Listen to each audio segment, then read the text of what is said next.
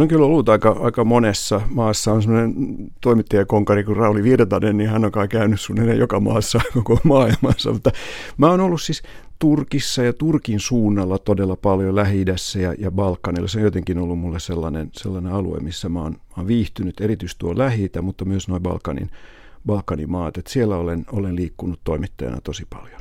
Osaatko sanoa miksi? Mikä siellä kiehtoo tai kiinnostaa?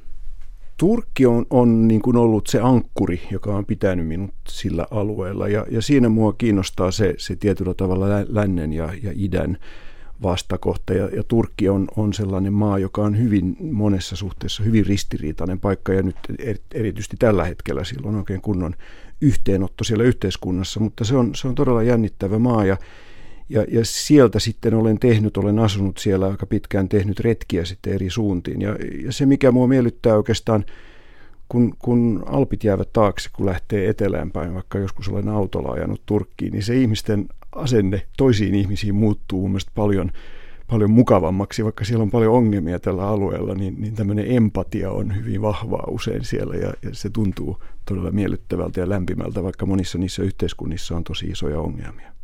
Osaatko kertoa esimerkin?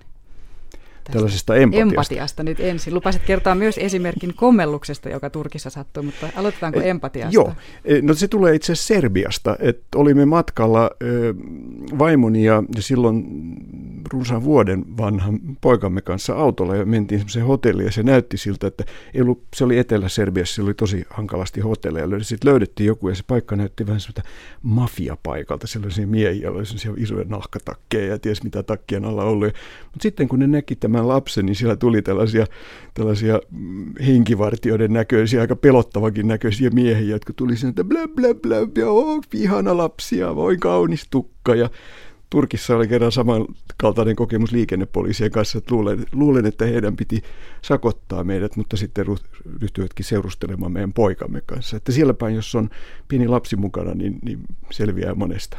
Voi kuinka herttaista. Mm, Ihana. No nyt sitten se kommellus. Se on vanha kommellus, uusiakin on, mutta mä tykkään tästä jotenkin absurdiudessaan. Me olimme, meidät oli otettu kiinni Kaakkois-Turkissa kurdialueella kollegani Leena Reikon kanssa.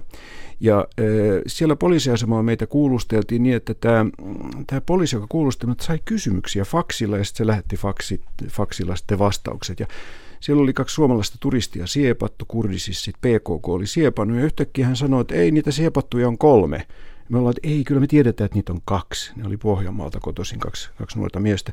Ja sitten tämä poliisi tulee hyvin tyytyväisen näköisenä siihen, silloin paperi mukana, joka oli taas tullut faksilla. Siinä luki nämä kaksi siepattua ja kolmantena nimenä oli Martti Ahtipisaari, joka selvästi oli presidentti Martti Ahtisaari. Ja mistä turkilaiset oli tämän keksinyt, niin sitä me emme tiedä, mutta kun huomautimme, että tässä on itse asiassa Suomen presidentti, tämä kolmas henkilö, niin tunnelma muuttui erittäin ystävälliseksi, että ahaa, että tässä nyt on paljon väärinkäsityksiä, teidän pitäisi saada lähteä, mutta ei saatu, koska oli, oli ilta ja yöllä siellä ei voinut liikkua. Mutta me naurettiin ennen kuin huomattiin, että tässähän on mahdollisuus hyödyntää tätä ja sanoa, että tuohan on meidän presidenttimme. Te tiesitte, että presidentti on oikein hyvässä turvassa. Tiesimme, että hän on, joo, minä ainakaan ollut PKK kanssa vuorilla kävelemässä. Hienoa. Eli, eli siinä oli onnenkantamoinen mm-hmm. tässä pienessä sattumassa.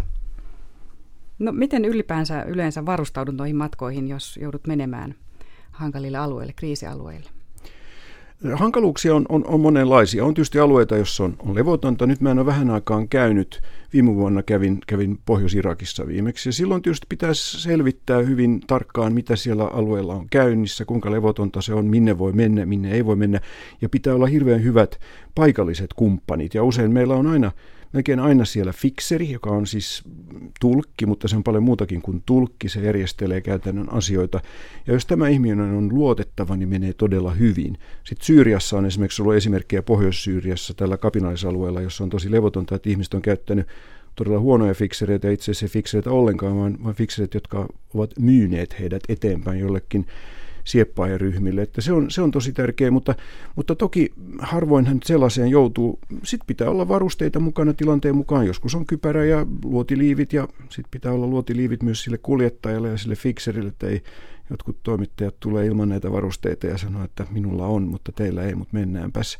Tai nyt niin sano, mutta niin he ajattelua. Mutta sitten usein se on vaan selvittävistä, että minne, minne menee. Ja sitten eri maissa on eri ongelmia. Esimerkiksi Turkissa ei, ei välttämättä ole minuun kohdistu mitään fyysistä vaaraa, mutta haastateltavat saattavat joutua valtaviin ongelmiin ja, ja siinä on iso asia, että miten suojellaan haastateltavia ja, ja välillä siinä voi epäonnistua ja se on tosi raskas asia, mutta toisaalta voi myös ajatella niin, että ja jotkut haastateltavatkin sanovat, että me otamme tässä riskin, mutta me haluamme kertoa millaista tässä maassa on. Että tämä on kyllä hyvin, hyvin monipolvista, että tietyllä tavalla se pitää aina katsoa sen paikan mukaan. Pitää selvittää tosi tarkkaan, minne on menossa.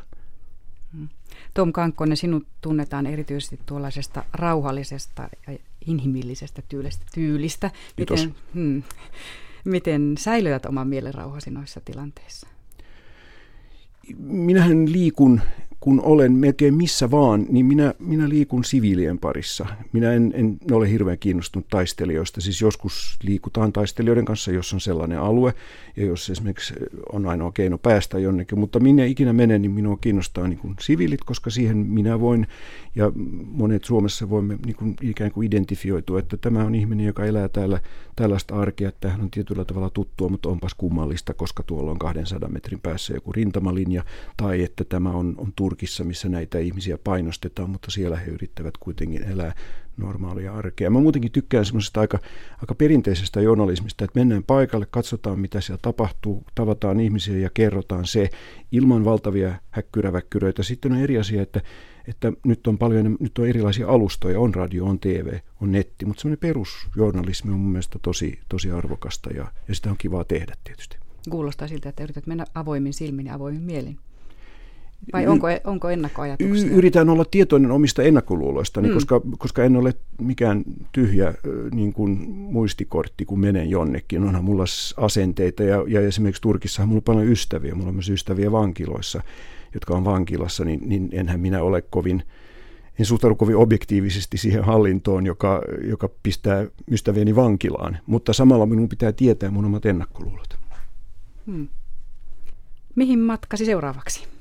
Matka seuraavaksi on, on niinkin eksoottiseen paikkaan kuin, kuin Tukholma. Lähden tästä laittamaan laukun valmiiksi. Ja Ruotsissahan on vaalit viikonloppuun. Mä olin itse asiassa 2010-2012 kirjanvaihtajana Tukholmassa ja puhun hyvää ruotsia, se on äidinkieleni, niin, niin sitten pääsen mukaan tähän seurantaan. Ja siellähän on tosi kiinnostava tilanne, että että miten maahanmuuttovastaiset tai maahanmuuttokriittiset, miten se nyt sitten sanotaan, ruotsidemokraatit pärjäävät, mutta, mutta toki myös muuten, miten siellä menee. Ruotsi on, on jännä paikka, vaikka ei se ajattele, että no sehän me, mehän tiedetään siitä kaikki.